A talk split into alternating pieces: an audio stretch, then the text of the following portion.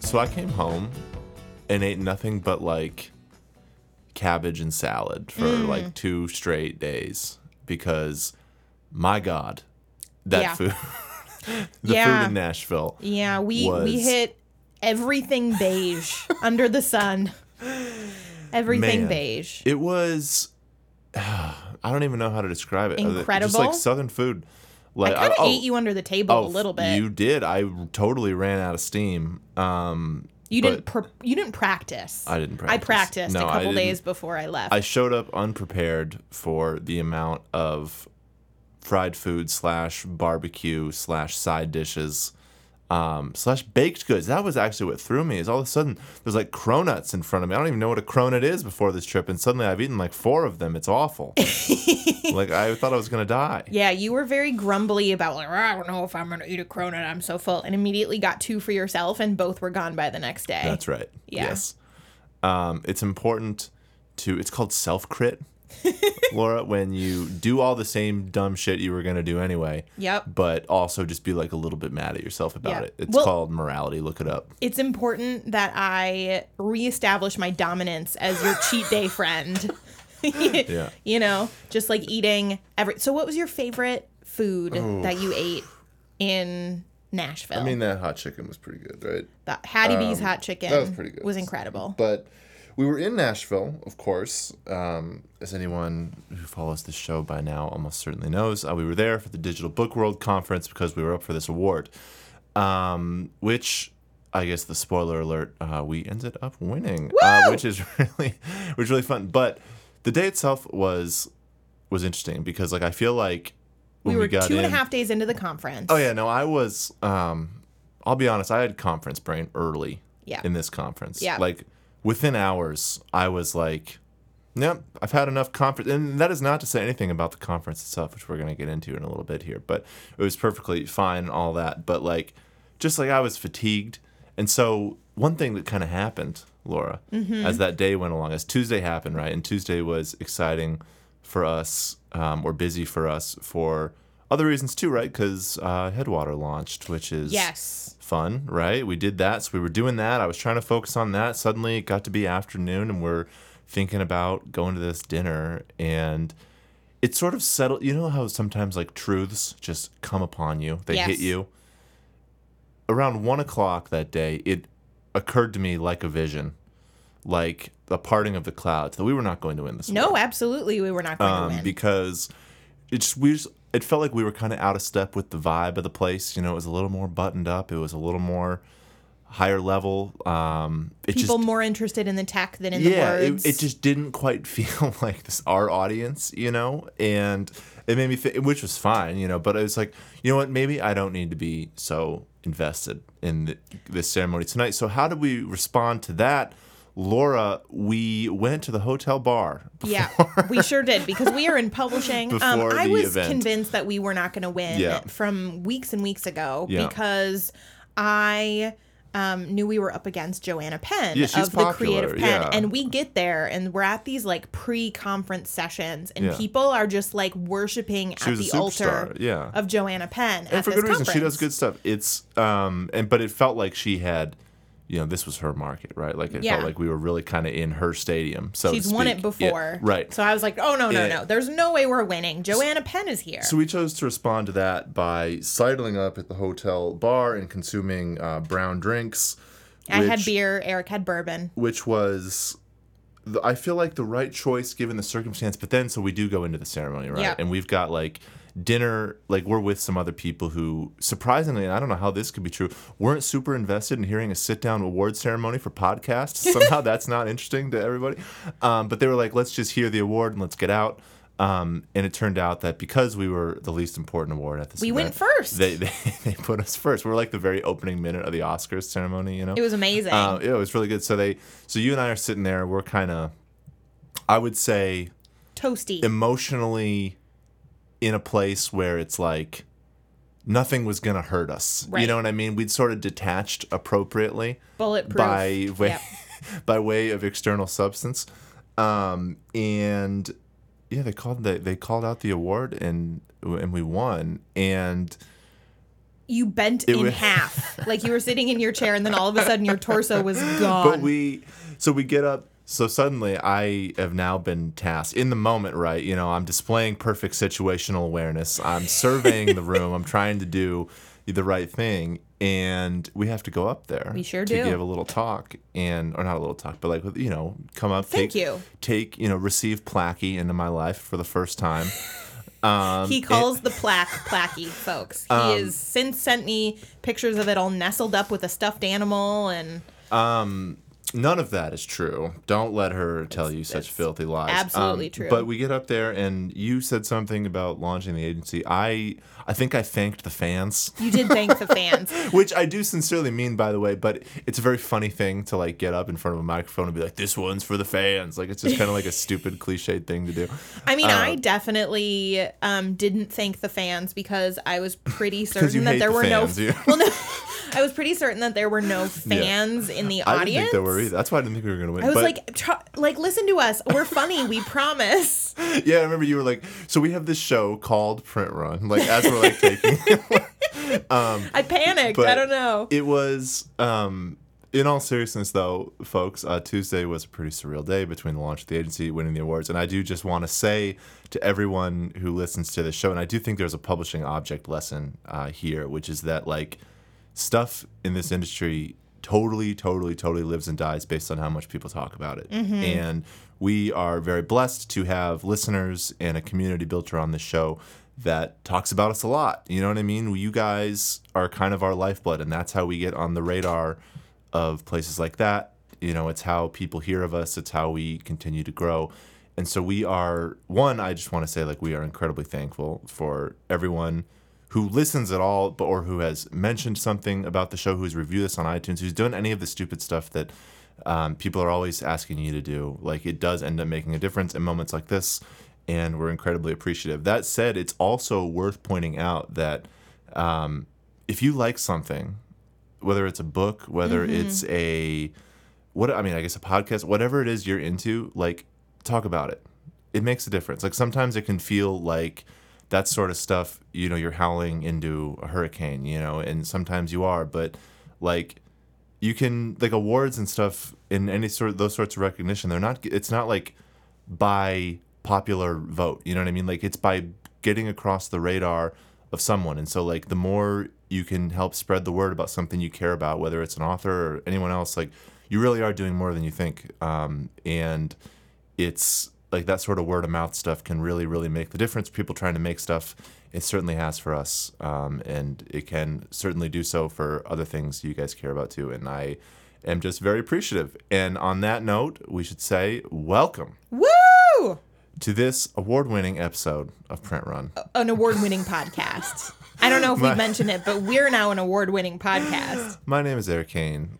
With me, as always, is Laura Zatz. Say hello, Laura. I'm award-winning Laura Zatz. Wow. Hello, Laura. So we're only going to be like this for this show, I promise, and we're going to cut it out now and get back to our normal grumpy selves. But today's going to be fun. We're going to talk a little bit. We did actually go to a week-long publishing conference that had some interesting things to talk about. There was some other stuff that we're going to get to. Before any of that, how about the basic rundown, please? Yeah, so welcome. It is September.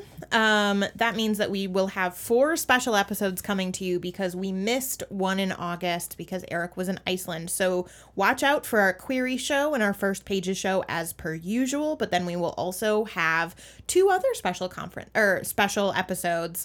We'll have one about conferences, which is great because we just went to one and we have lots of thoughts and feelings. Mm-hmm. And then one is going to be about nonfiction book proposals. So head on over to Patreon if you'd like to listen to any of those.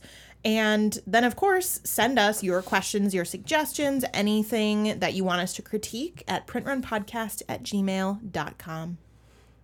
So, I think we should probably just start with the con, right? We should start with the con because it's literally the only thing we're talking about today.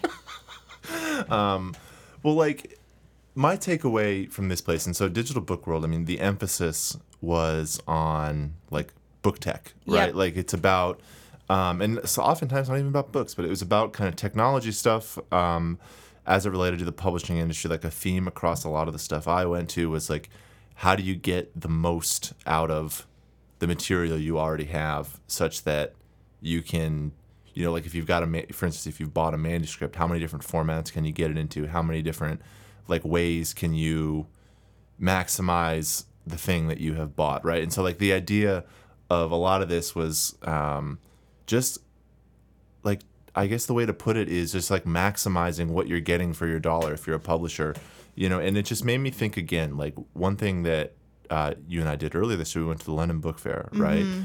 And I think that you and I, and you tell me if I'm wrong, we came out of that conference feeling, or we really kind of wandered around that conference feeling as though we were somewhat irrelevant to a lot of what was going on. Right. Or that... I mean, there's that whole agents area, well, yeah, for the rights area. We were quarantined off with the rest of the... With the rest of the agents. But like the rest of the animals. Exactly. But like the conference itself was about various elements of the publishing world that... We don't touch that I feel like that aren't really public-facing, that have really nothing to do with like...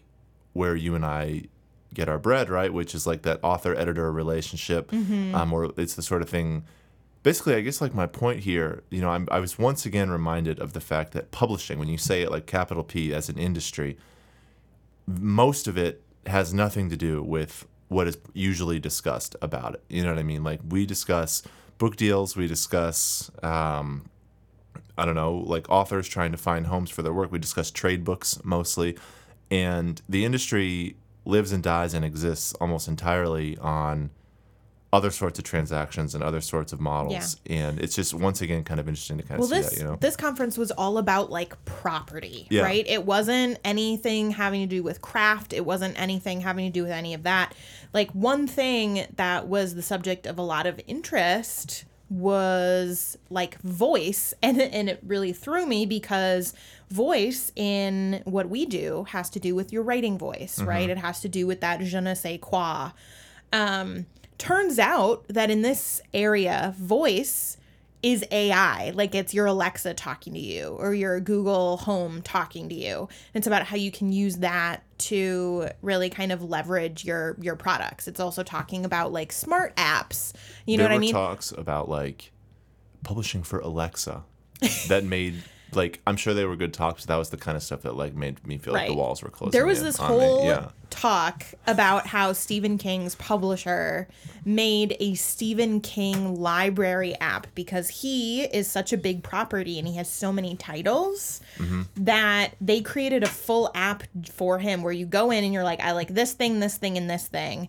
And then it recommends a book like by Stephen King for you to write or for you to read, not to write. Obviously. It would be very funny if it was for you to write. Like, write the one about the car, the car that wants to kill people. I wasn't at that talk. I'm gonna have to download the app. We're gonna have to start playing around with the Stephen King app. Yeah, I'm very, very excited. And there was one talk that I went to that it was kind of designed to make me mad, and I actually we went with the express purpose. So I had it on my schedule, and I spent this conference being like, Eric, go to this one, and specifically this one. It was like a politics publishing one. Yeah.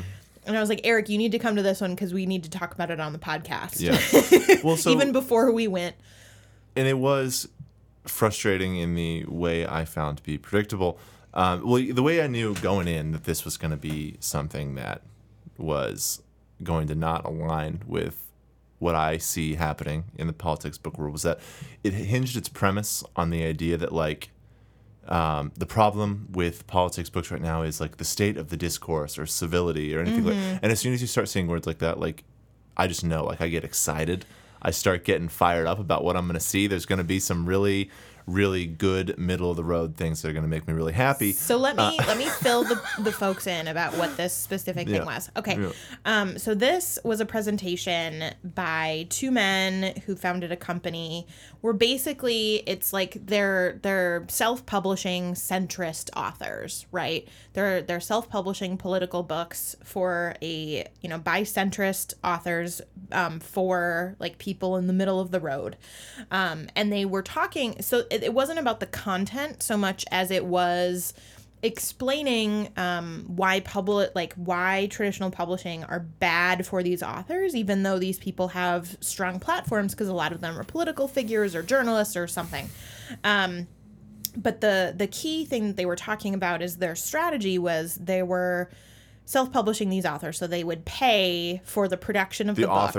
The authors would pay for the production of the book, and then they would pay a separate licensing fee because this particular company had an agreement with Forbes. Forbes and Real Clear Politics, yeah. Right. So they would put their, for a certain fee, this author could put the Forbes brand on their book. So it's important to understand at this juncture, like, I feel like a lot of our listeners already get the idea here, which is that, like, it's time to start thinking about, like, who is this geared toward, right? Like, what's the target here? And it's people who are interested in Forbes and Real Clear Politics, and those, I think, for most people, evoke a very specific sort of political ideology. And what I found interesting about it is they were talking about their the way they were finding authors and stuff, right? And this is something I think is an interesting thing for all of hybrid publishing to kind of answer for a little bit. But, like, there's, this sort of thing requires upfront capital on the part of the author, right? Like, you have to be able to pay thousands of dollars in order to do this. And who knows how much that licensing fee is. Plus the licensing fee to get that on. But, like, they came at this author thing with this central premise that in the Q&A I called into question and did not necessarily receive the answer I was hoping for. But they... basically, they're promoting this idea, as they said, that traditional publishers are only interested in political views on the extremes. They said that the problem right now with political book publishing is that we only want, they called them bomb throwers, specifically. They said you only want people on the far right or the far left and no one else in the middle. All the reasonable people in the middle don't get a book deal ever. And so if you are one of those reasonable people who somehow can't get a traditional publishing deal because no one wants your stuff, but also has a large enough following that you would sell a bunch of copies anyway, you can. I'll leave it to you to figure out how those two things square. But you can come to us. You can be the reasonable person, publishing your middle-of-the-road politics book with us. And I raised my hand because this was, at this point, this talk had just become incredibly my shit, And so I asked them if they felt that there was something self-selecting in the way they were picking authors. I asked if maybe presenting yourself as a company that... where you've got extremists on both sides, and we're looking for people who are in the middle of the road who also feel as though they should have a personal brand-focused politics book, and also that they have the money to produce that. I asked if that was a little bit self-selecting, like in terms of who has, who would actually fit this model. And lo and behold, most of their authors are people like CEOs. It's, former people who've held political office. It's the sort of rich people you would expect to do something like this. And the reason we're bringing it up is not to, speak on this specific case study, as interesting as I find it to be. But it's because I think that there's something happening right now in the way we understand politics books and the way we understand, like, prestige and editorial prestige specifically as it relates to, books, but really a lot of media. It's like... right now, there's this idea that, the book world, is this representative, of all political ideologies, right? Like, the marketplace of ideas is how it's usually phrased, right? Like, people will buy and people will publish based on what's out there, and therefore that we should hopefully understand the publishing landscape to be an accurate cross-section of the thought in America, right? Like, that's sort of what you would hope is, or what's kind of proffered as the idea, and you see a lot of publishers will use that as a defense when they publish someone who's maybe like a, you know, super far right and says something problematic. You know, they'll say, well, you know, this person has a lot of listeners, or they have a lot of followers. Like, it's about the default logic is there's an audience for this, right? Right. And I think that that's an incomplete way of understanding this equation. And it's because too often with so much of this stuff, there's non-public money that's being transacted here. Like right now, like in this model we're talking about, the key to the whole equation, the reason this is attractive to this sort of author is because the book doesn't appear to be hybrid published, right? It's been white labeled. It's been, you know, it looks as though Forbes has published this book, even though the reason it's got Forbes on the spine is not because Forbes has signed off on your editorial. But you paid it. You paid for it. And then you think about what happens, like every week on the bestseller list, there's some new right-wing thing that is mostly paid for because in these contracts, you know, a lot of these politicians specifically, or even like, you know, media figures, they'll agree to buy certain thousands of copies, you know, or they'll have their foundation buy copies for their, or if it's like a business book, you know, they'll say, the company will buy copies for like everyone on the staff. Like with enough money, any right. publisher can become a vanity press. That's where we're getting here. It's like, and if you take that idea that actually money is like authors' personal access to capital is influencing what's being put out as quote unquote, you know, here's your marketplace of ideas, right? It's as weighted as any other marketplace in America. It's dictated by those with the most money. And like, I don't know, like this person wanted to put out the idea that, oh, you know, the extremes are getting all the book deals. I'd love to see the major publishers, putting out all these, you know, communist manifestos that I'm not really seeing anywhere. My favorite thing about this presentation is that one of the presenters was talking about this political candidate who received like the second most votes of any, you know, Dem centrists that had ever been in this particular state. I think he was running for Senate. Yeah. And that he got, you know, over 50,000 votes and that nobody would ever give him a book deal, which is just, like, ridiculous to me. Like, would you... Okay, so this is a question. Uh-huh. As you, an agent that represents political nonfiction, would you look at a former Senate candidate and say, you got 50,000 votes, you're a bad fit for this? Like, the question, I think, is, like, yeah, whether... do I think those votes are all readers? You know what I mean? Or I guess. And the answer to that is no. But like, I think that the myth being sold here is like these people somehow are being unheard, as though like there isn't a new, like maybe the reason these people aren't getting published, and like, 'cause remember, like the center of this premise hinges on them being able to tell, you know, a certain type of, you know, professional class person that your ideas are both incredibly popular and important, and also no one wants to pay to publish them. Maybe one is that there is a glut of centrist books in the market right now. I feel, and this is actually where I got into it with the presenter a little bit. I threw out David Brooks as an example, but then he told you that David Brooks is indeed a Republican. Well, that was actually a really interesting answer, because he's right. He said, well, David Brooks is a conservative, and I agreed with him. But because of David Brooks, of course, is a conservative. But that's not who David Brooks publishes books for, really. I mean, these books are not like right wing, like they're presented as like middle of the road, reasonable man, enlightenment journey books. And apart from that, it does speak to what also is a key to this sort of model, which is that the center is as thinly defined as they would like to be, like by any reasonable metric. Like right now, given how far right, you know, the political landscape is, you know, drifting all the time, and given the left response, like there is polarization, but like David Brooks is in the middle of that. Like he sort of represents this kind of centrist spot, even if he is a conservative. But the point is that they're selling you this idea of a mythical center that doesn't really exist, because like anyone, like I would toss out also in the centrist bucket, I would say a lot of cable news hosts who get. And his response, predictably, I assume, would be something like, well, they're on MSNBC, they're a liberal, or they're on Fox, they're a conservative. But it's like, and the point is like, they can just make they can make it so that no one actually counts as someone in the center.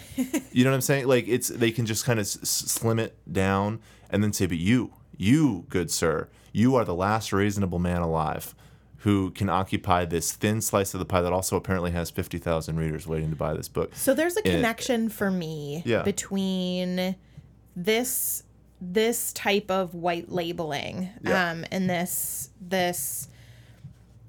dichotomy that's being held by this particular publisher and probably many publishers like it, and that has to do with kind of the cable news of how publishing is going. And so we've talked a lot about on the show about how publishing has begun to emulate the swiftness of social media and sort of that cable news kind of everything's a big deal, right? Yeah. And the thing is like, when we talk about that, it's not that other books aren't getting published. It's that these are the only ones that we're talking about. These are the only conversations that we're having, and kind of everything else, you know, the midlist is shrunk, not because that there aren't authors who are in the midlist, but because we don't care to talk about them anymore. Mm-hmm. And so for me, this whole idea is just a big red flag pointing towards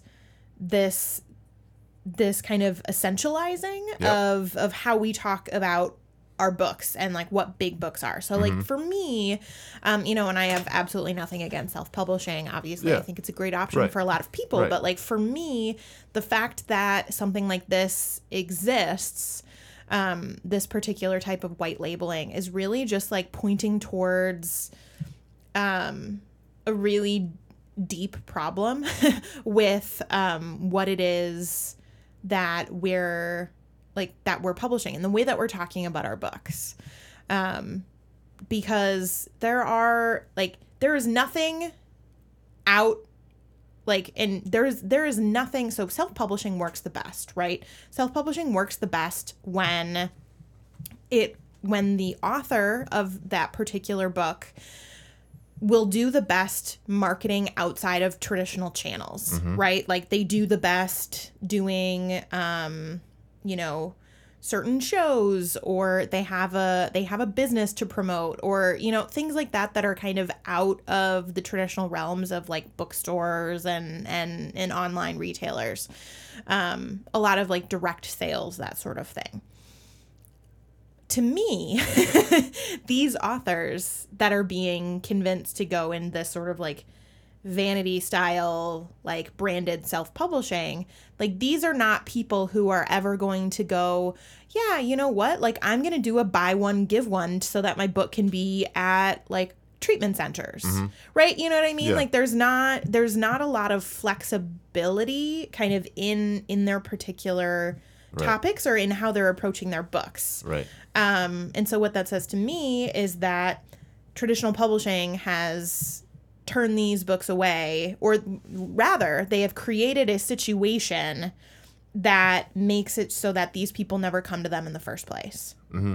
Yeah. No, I mean, I think that it's just like, I mean, it sounds so, I mean, it's cliche to the point of meaningless, but the landscape is changing. Like, it's just, things are weighted differently than we think. You know what I mean? Like, what is being passed as, I guess, like, maybe the whole point of this is I just want to do away with this idea of like the balanced, unbiased marketplace of ideas in publishing, because it doesn't exist.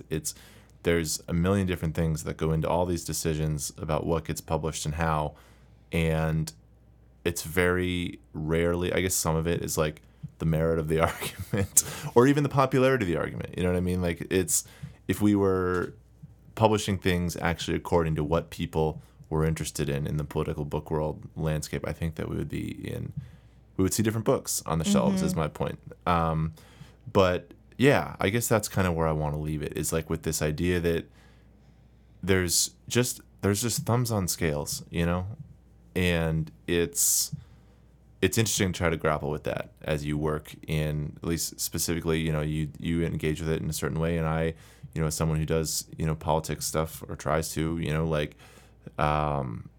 you know, it just makes for interesting listening as you hear people talk about these things. So to transition to our next topic.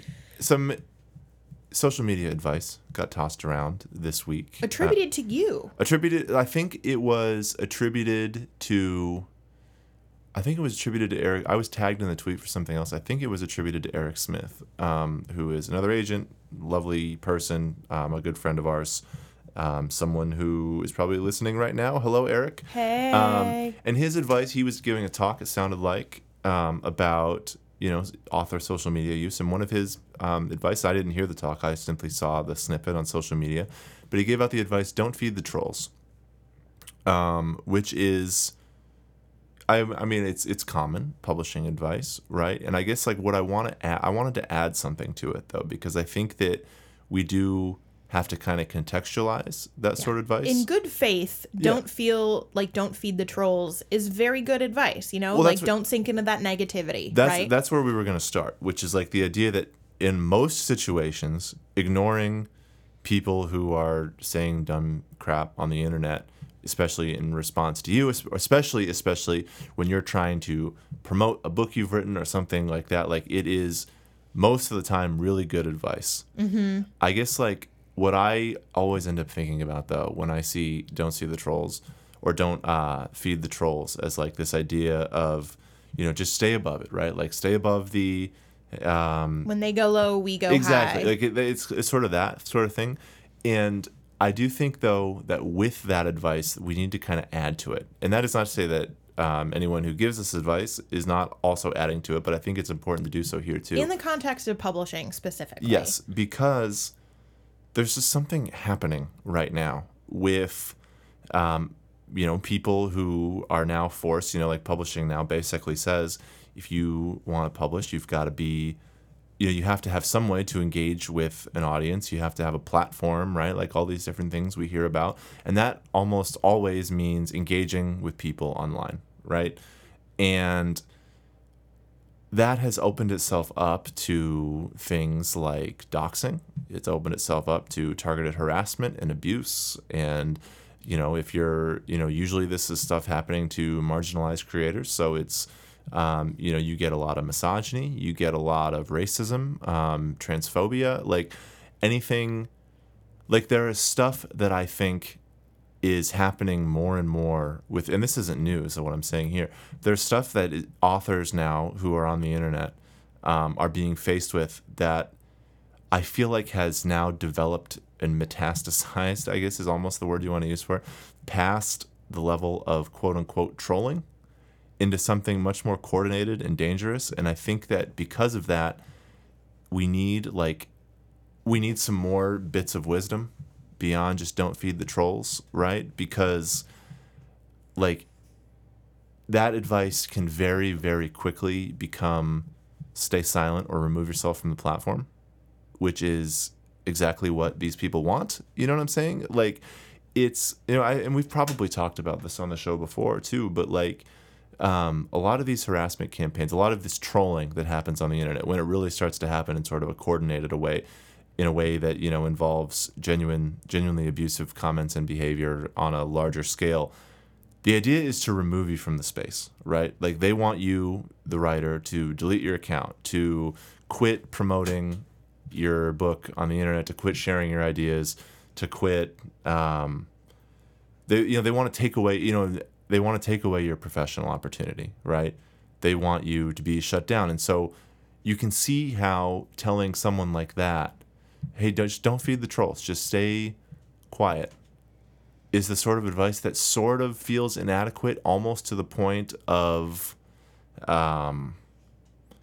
it's almost counterproductive in a certain way, because it's encouraging silence when... silence is what the aggressors are asking for. In a way, it is that silence is feeding them. Because these, and I asked this of someone once. We were talking about it, and they were giving advice on this sort of thing, and I just said how is giving, white supremacy? In this case, it was the people we were dealing with were basically internet Nazis.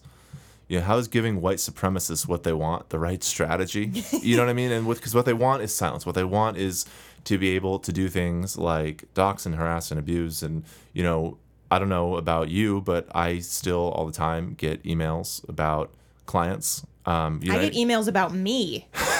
You do. Sometimes I get emails about you. Do you really? Oh, my goodness. So I guess, like, in closing, like, my basic idea here is that don't feed the trolls is still very good advice.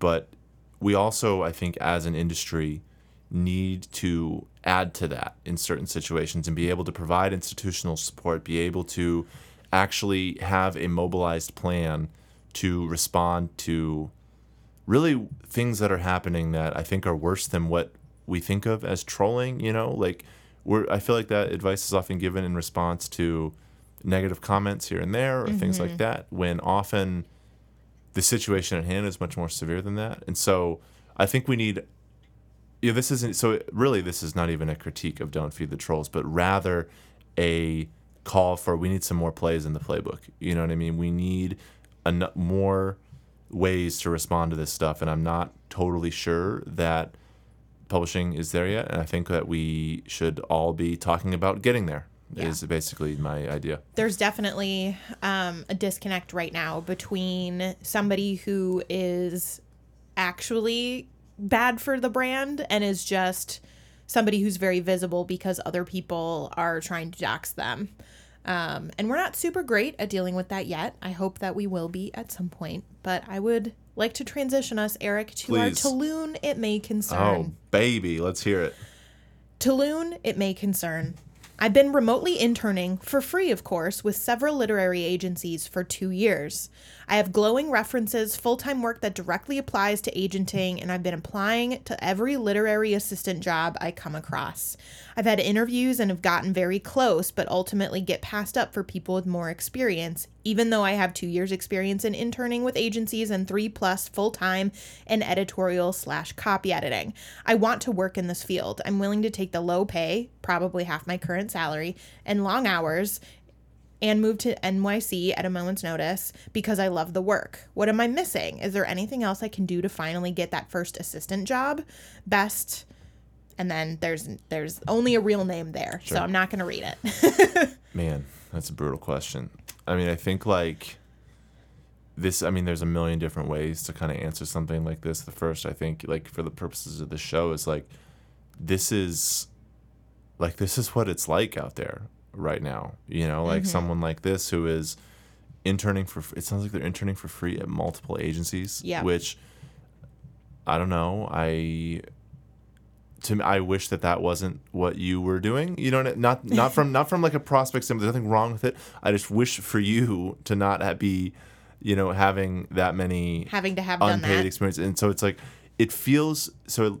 This is what if you were like my friend and we were getting coffee and we were talking about this. What I would do is, I'd find someone in the, you know, you're working. One good thing about these various, you know, places you're, you know, in touch with, is you probably know someone there, you know, an agent, you know, a, you know, someone who is in the field.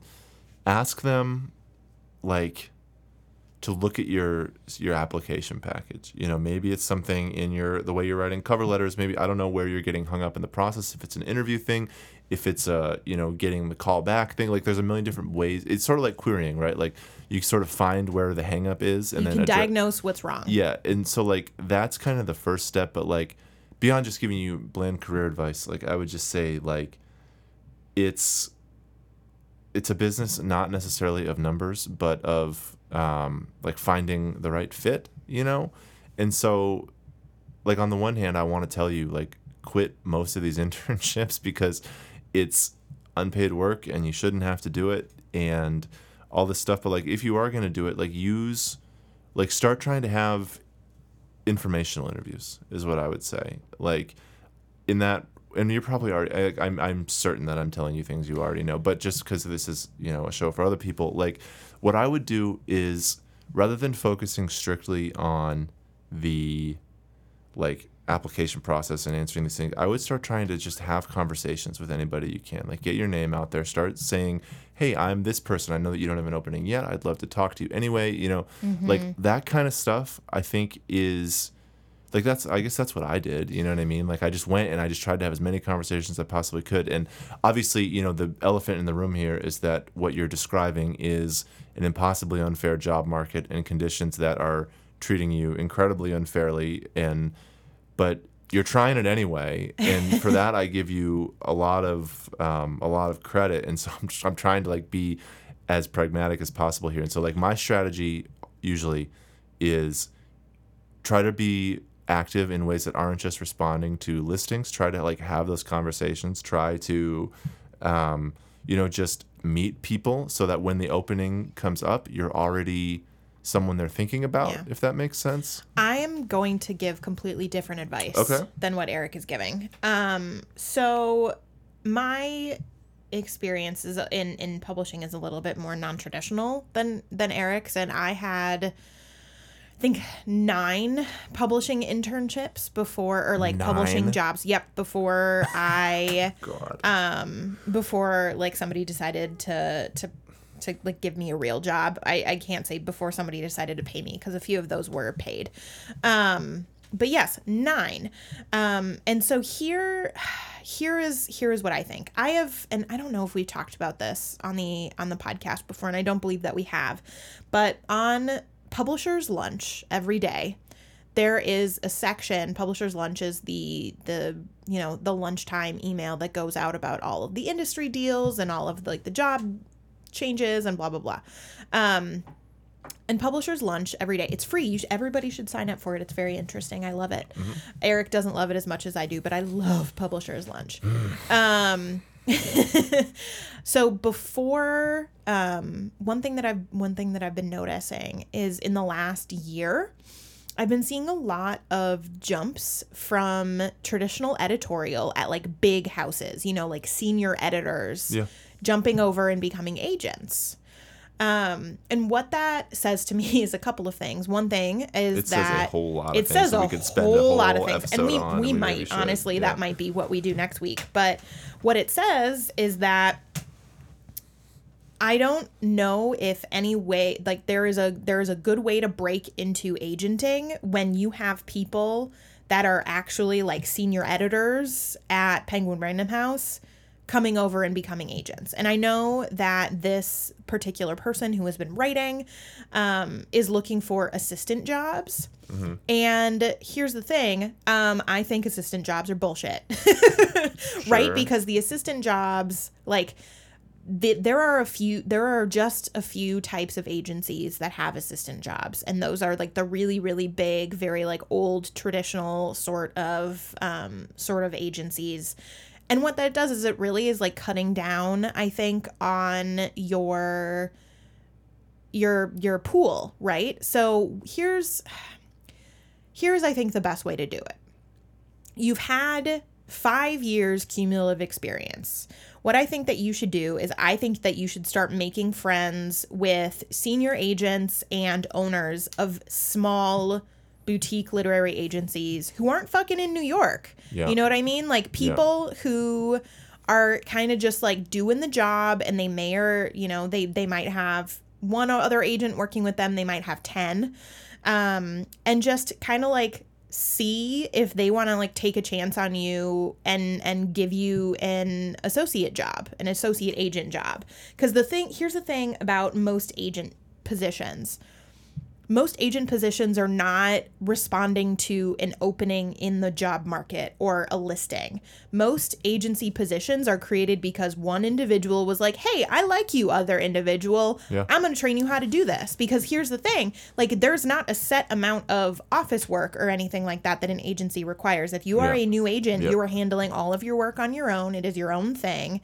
Like, there is not a huge difference in scale for somebody who owns an agency. And I say that, you know, now that we own an agency, right? There's not a huge amount of scale between, hey, I have an agency with maybe me and maybe one other person, and adding an entirely new job. Well, yeah. And like the thing that you're saying that I think crosses with what I was saying, or like intersects with it, is like a lot of the opportunities in this field come from people already knowing who you are, right? Like what you're describing is someone saying, yes, we can find a place for you because we want to find a place for you, not because we're trying to fill a hole, right? Like, right.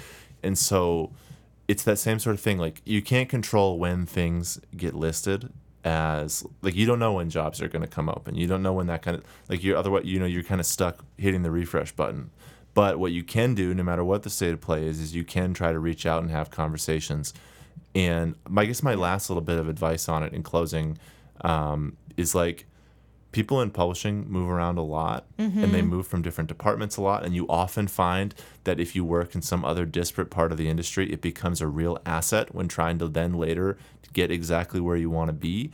And so what I would say is it could be worth broadening your search past just agency assistant jobs. Like, if there's other, like, look for other openings, because I'm telling you, like, getting in is much harder than moving around once you're in. So well, one of the things that I was going to say is, like, if you have a dream to work at one of those, like, large, like, strictly structured agencies in New York, one thing that you can do is you can start at a more boutique kind of you handle everything sort of place, get your feet wet, learn a lot more than just, like, reading somebody's slush pile. And then you can always transition to that type of agency. I know people who do that all the time. It's just, like, getting those sales and getting that track record under your belt. Also, a really good thing about a smaller agency is that you can probably keep your day job. In fact, most people who work for small agencies have a day job. And, like, truly, truly, like, just applying for jobs is not really the way to go about this. I sat down. I applied for an internship position with Red Sofa Literary, and I sat down with Don.